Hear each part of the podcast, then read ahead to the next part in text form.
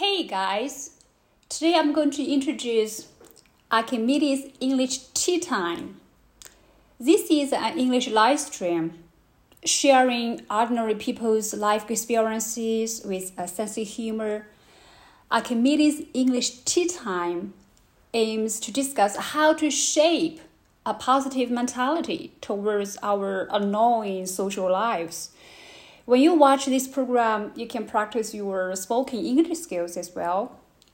AET is the youngest of the Archimedes English family, with the others named Archimedes English Classroom and Archimedes Encyclopedic English.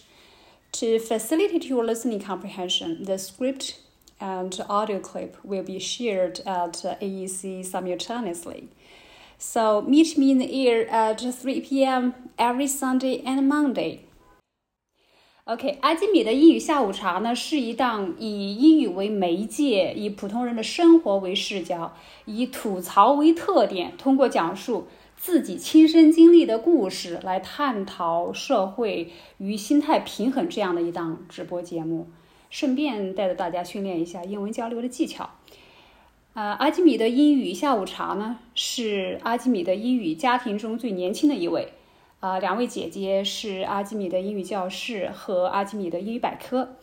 啊，为了大家嗯减少交流障碍呢，我的文本和音频会在呃微信公众号同步发行，所以每周日和周一下午三点不见不散。Okay, here's today's episode An alarm.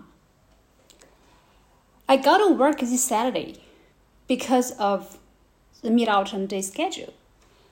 I plan to return home at noon for lunch. However, when I arrived at the door of my residential building for lunch, I couldn't find my key card. To ask for help, I pressed the room number of a neighbor who I think is nice. All of a sudden, a bell seems to ring. It was so loud that I thought I must have triggered the fire alarm. So I ran away to the gate of our residential community and asked the security guard for help. I told him what had happened, and he agreed to open the door for me. He couldn't figure out why the siren was on either. When I got back home, I checked the short messages of the past few days on my cell phone, and uh, one of them says, There's going to be a citywide test of the air siren between 11:35 a.m. and 11:58 a.m. on September 18th.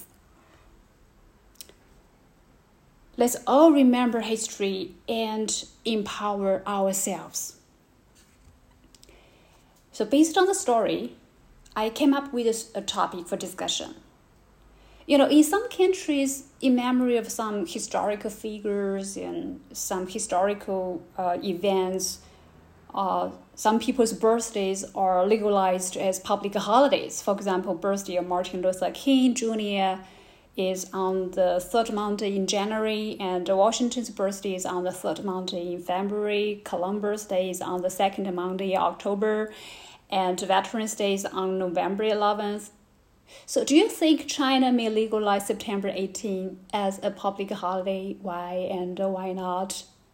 So, welcome to share your thoughts.